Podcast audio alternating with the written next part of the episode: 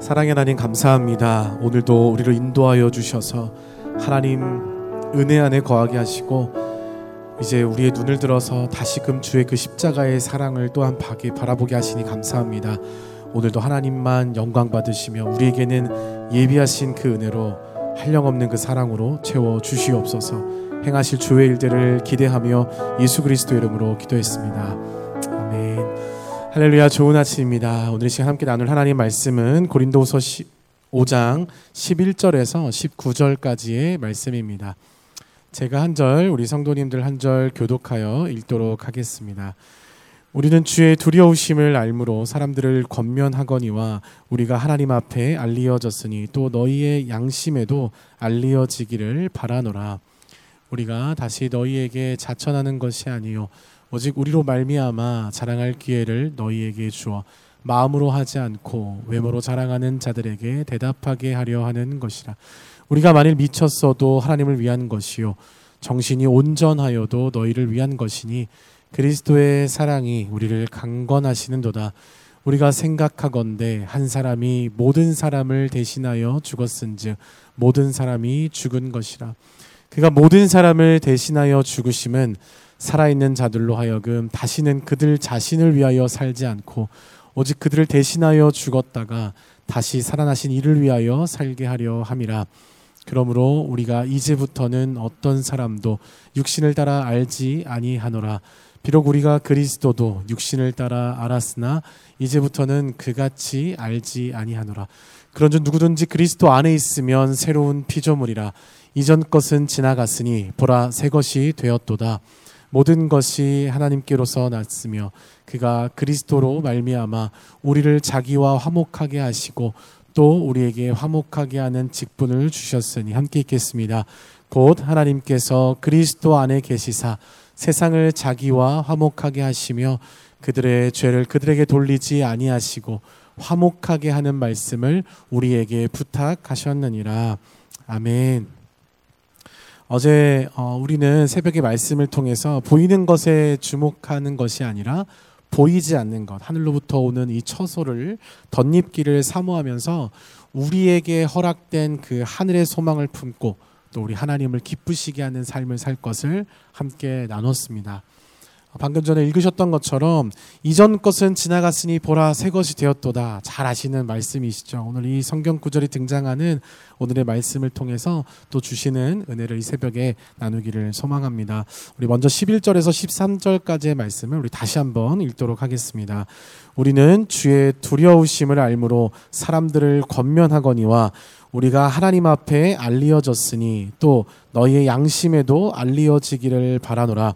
우리가 다시 너희에게 자천하는 것이 아니요 오직 우리로 말미암아 자랑할 기회를 너희에게 주어 마음으로 하지 않고 외모로 자랑하는 자들에게 대답하게 하려 하는 것이라 우리가 만일 미쳤어도 하나님을 위한 것이요 정신이 온전하여도 너희를 위한 것이니 아멘.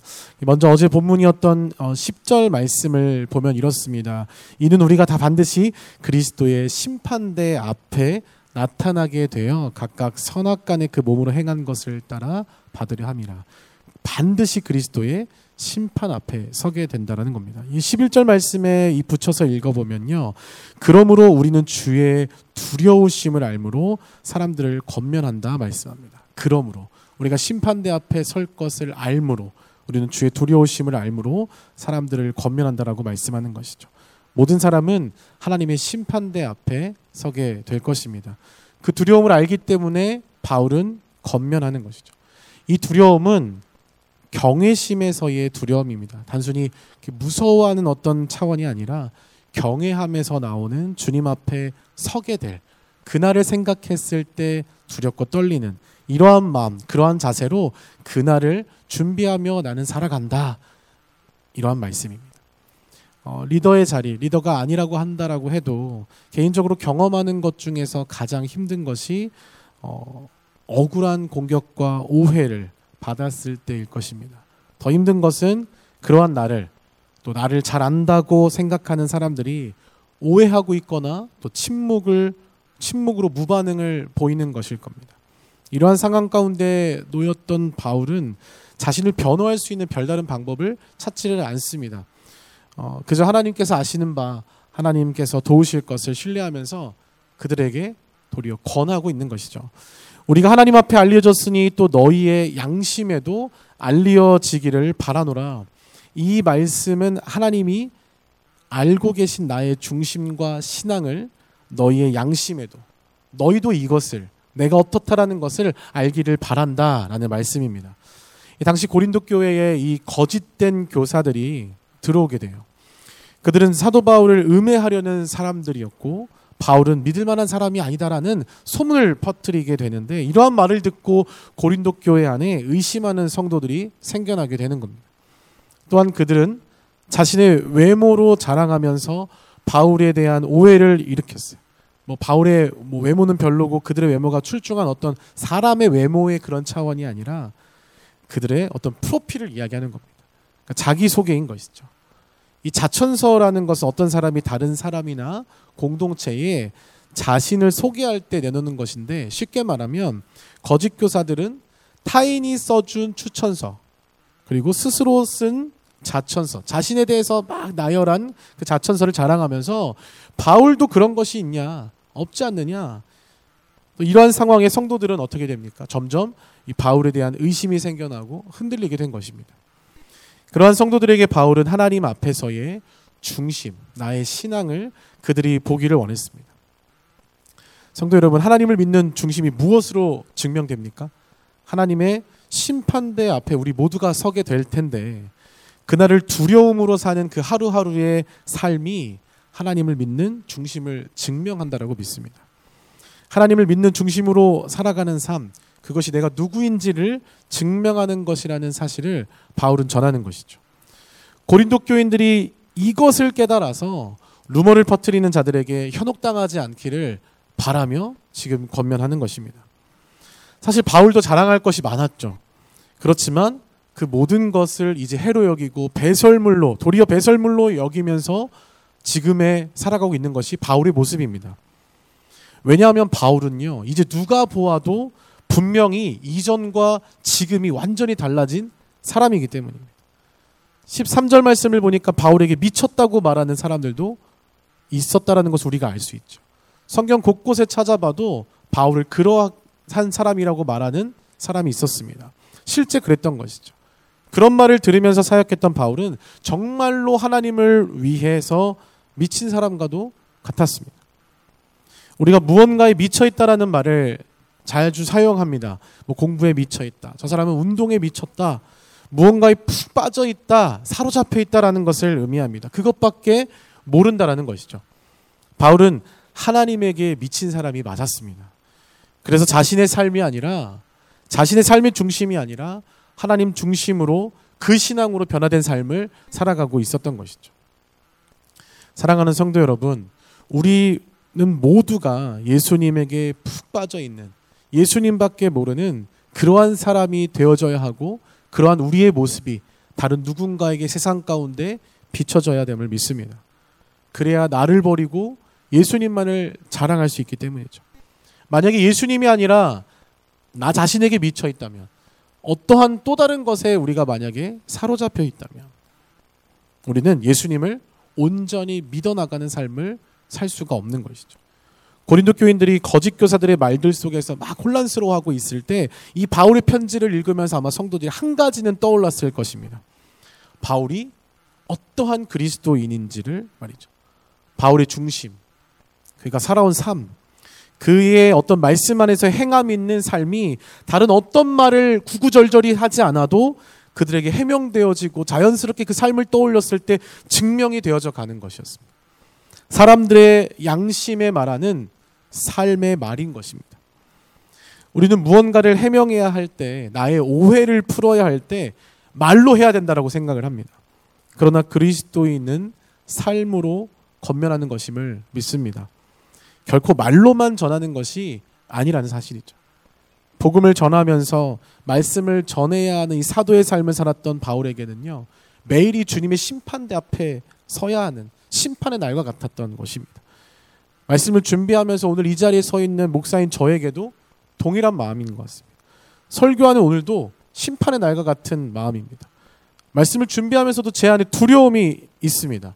이 말씀을 전하고 바로 내가 하나님 앞에 서게 된다면 뿐만 아니라 이것으로 내 삶이 결국 드러나야 하는데 이런 부담이 있죠.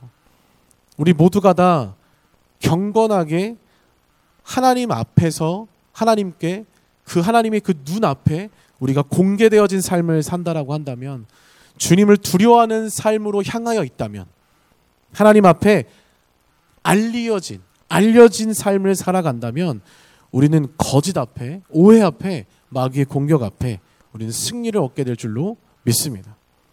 바울은 자신의 삶이 하나님 앞에 감추어진 것이 없고 아무것도 부끄러워할 것이 없고 그의 사역의 목적이 오직 복음이고 예수님을 향한 진실함 외에는 아무것도 발견되지 않음을 확신 가운데 전하고 있는 것입니다. 우리도 하나님 앞에 저와 우리 성도님들의 삶도 하나님 중심의 삶과 목적 그 진실됨 외에는 아무것도 발견되지 않는 그리스도인이 되기를 간절히 소망합니다. 우리 14절과 15절의 말씀을 함께 읽겠습니다. 그리스도의 사랑이 우리를 강권하시는도다. 우리가 생각하건대 한 사람이 모든 사람을 대신하여 죽었은즉 모든 사람이 죽은 것이라. 그가 모든 사람을 대신하여 죽으심은 살아있는 자들로 하여금 다시는 그들 자신을 위하여 살지 않고 오직 그들을 대신하여 죽었다가 다시 살아나신 이를 위하여 살게 하려 함이라. 아멘. 바울은 우리가 만일 미쳤어도 하나님을 위한 것이요 정신이 온전하여도 너희를 위한 것이니 23절 말씀에 이어서 왜냐하면이라고 시작을 합니다. 왜냐하면 그리스도의 사랑이 우리를 강건하시기 때문이다라고 말씀합니다. 그리스도의 사랑이 나를 사로잡히, 사로잡았기 때문에 내가 예수님에게 미치지 않을 수 없다라는 것입니다. 오늘의 우리를 살아있게 하는 것도 오늘도 우리를 강건하여 이 자리에 인도하신 것도 그리고 우리를 죄인에서 그리스도인으로 변화시켜 주신 것도 예수님께서 먼저 우리를 사랑으로 다가오셔서 그 사랑으로 우리를 강건하셨기 때문임을 믿습니다. 왜 내게 굳센 믿음과 또 복음 주셔서 성령 주셔서 주 예수 믿게 하는지 내 마음을 감동케 하는지 난 알 수 없도다. 이 찬양처럼 하나님의 은혜인 것이죠. 강건하신 사랑이 어떤 사랑입니까?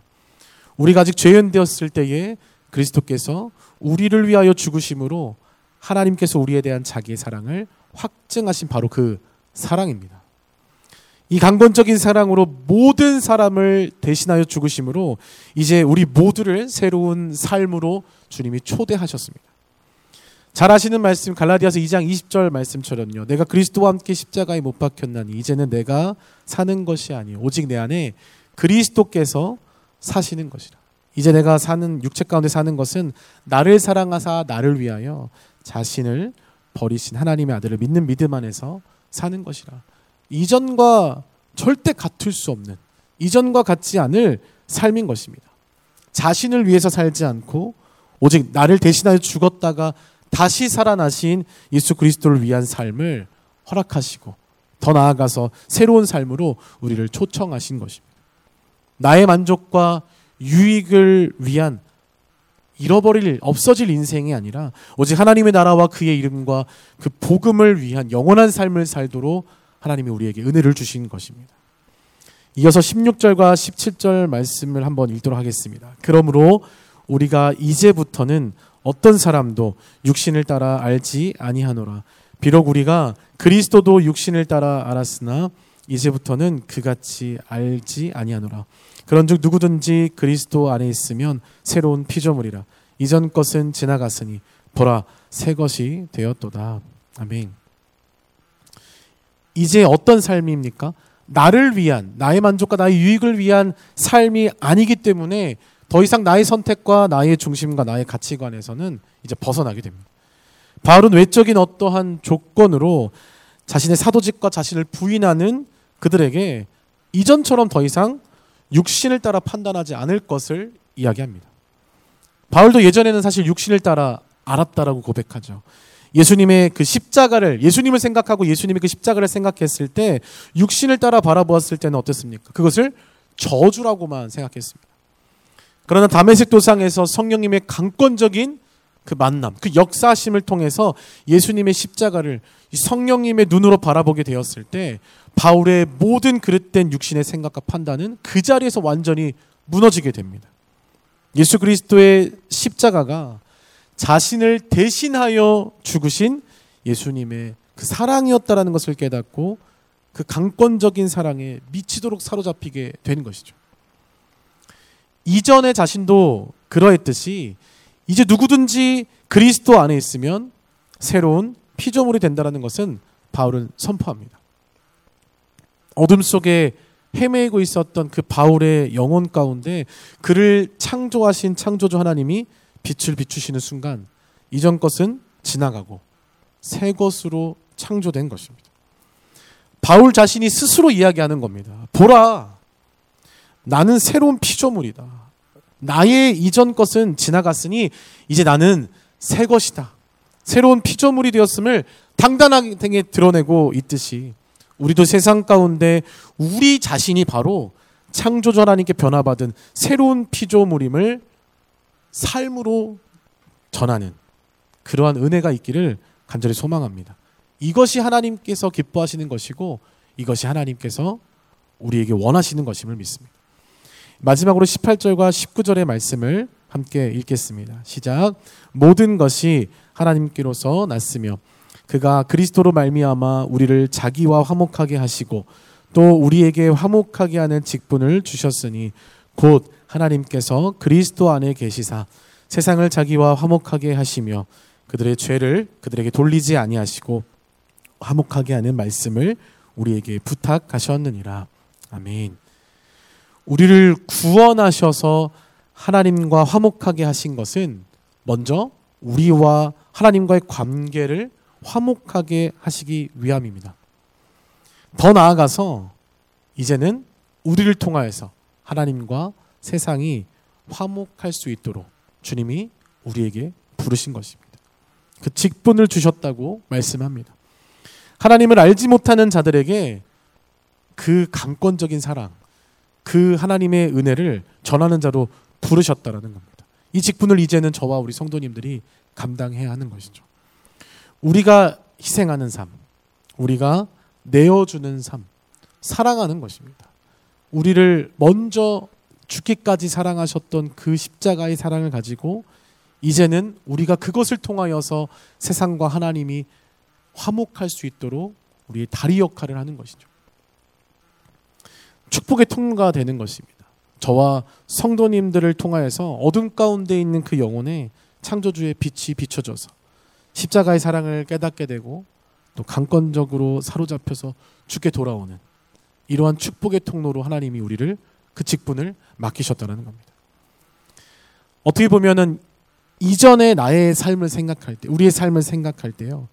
어쩌면 여전히 지금도 부족한 우리의 모습을 생각할 때, 과연 이전 것이 지나가고 보라 새 것이 되었다라고 말할 수 있는 우리의 삶인가라고 생각할 때, 내가 어떻게 이러한 직분을 내가 무엇으로 세상과 하나님을 화목하게 하는 그 직분을 내가 감당할 수 있을까? 이러한 생각들이 드실 수도 있습니다. 그러나 바울이 그러했듯이요. 난 지극히 작은 자, 죄인 중에 계수, 무익한 날 부르셔서 간절한 기대와 소망 부끄럽지 않게 십자가 정케 하셨네. 우리들은 약하나 예수님이 권세가 많은 줄로 믿습니다. 힘도 아닌 능도 아닌 오직 그 성령으로 하나님의 말씀으로 부탁하신 이 직분을 그 말씀만 부여잡고 우리는 감당하는 것입니다. 우리의 의로움, 우리의 능력, 우리의 어떤 경험과 자랑으로 하는 것이 아니라 하나님의 말씀 그 복음만을 가지고 하는 것이죠. 보라 새 것이 되었도다. 그리스도 안에서 나를 강건하신 사랑이 나를 새롭게 하고 나를 붙들고 나를 인도함을 오직 그것만을 믿으면서 이 직분을 감당하는 것입니다. 우리는 그 부탁하신 사명을 오직 은혜 안에서 그리스도의 사랑 안에서만 전할 수 있는 것이죠.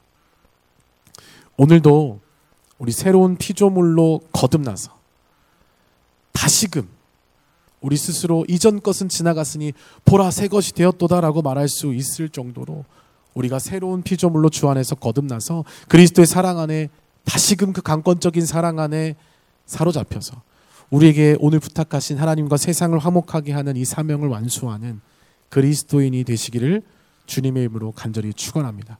이것이 바로 오늘 바울과 같이 이전 것은 지나갔으니 보라 새 것이 되었도다라고 말할 수 있는 성도의 열매인 줄로 믿습니다. 그러한 삶을 오늘도 살아내시는 저와 우리 성도님 되기를 다시 한번 주의 이름으로 축원합니다. 함께 기도하겠습니다. 사랑의 하나님, 우리가 아직 죄인 되었을 때에 그 강권적인 그 사랑으로 우리를 안으시고 사망에서 생명으로 이전 것은 지나 새 것이 되도록 하신 은혜에 감사를 드립니다. 날마다 하나님 앞에서 공개된 삶을 거룩하게 살아내므로 세상 가운데 선한 메시지를 전하면서 우리에게 주신 그 하나님과 세상을 화목케 하는 직분을 온전히 감당하는 그러한 복된 그리스도인의 삶이 될 수 있도록 주님 도와 주시옵소서. 예수님의 이름으로 기도드립니다.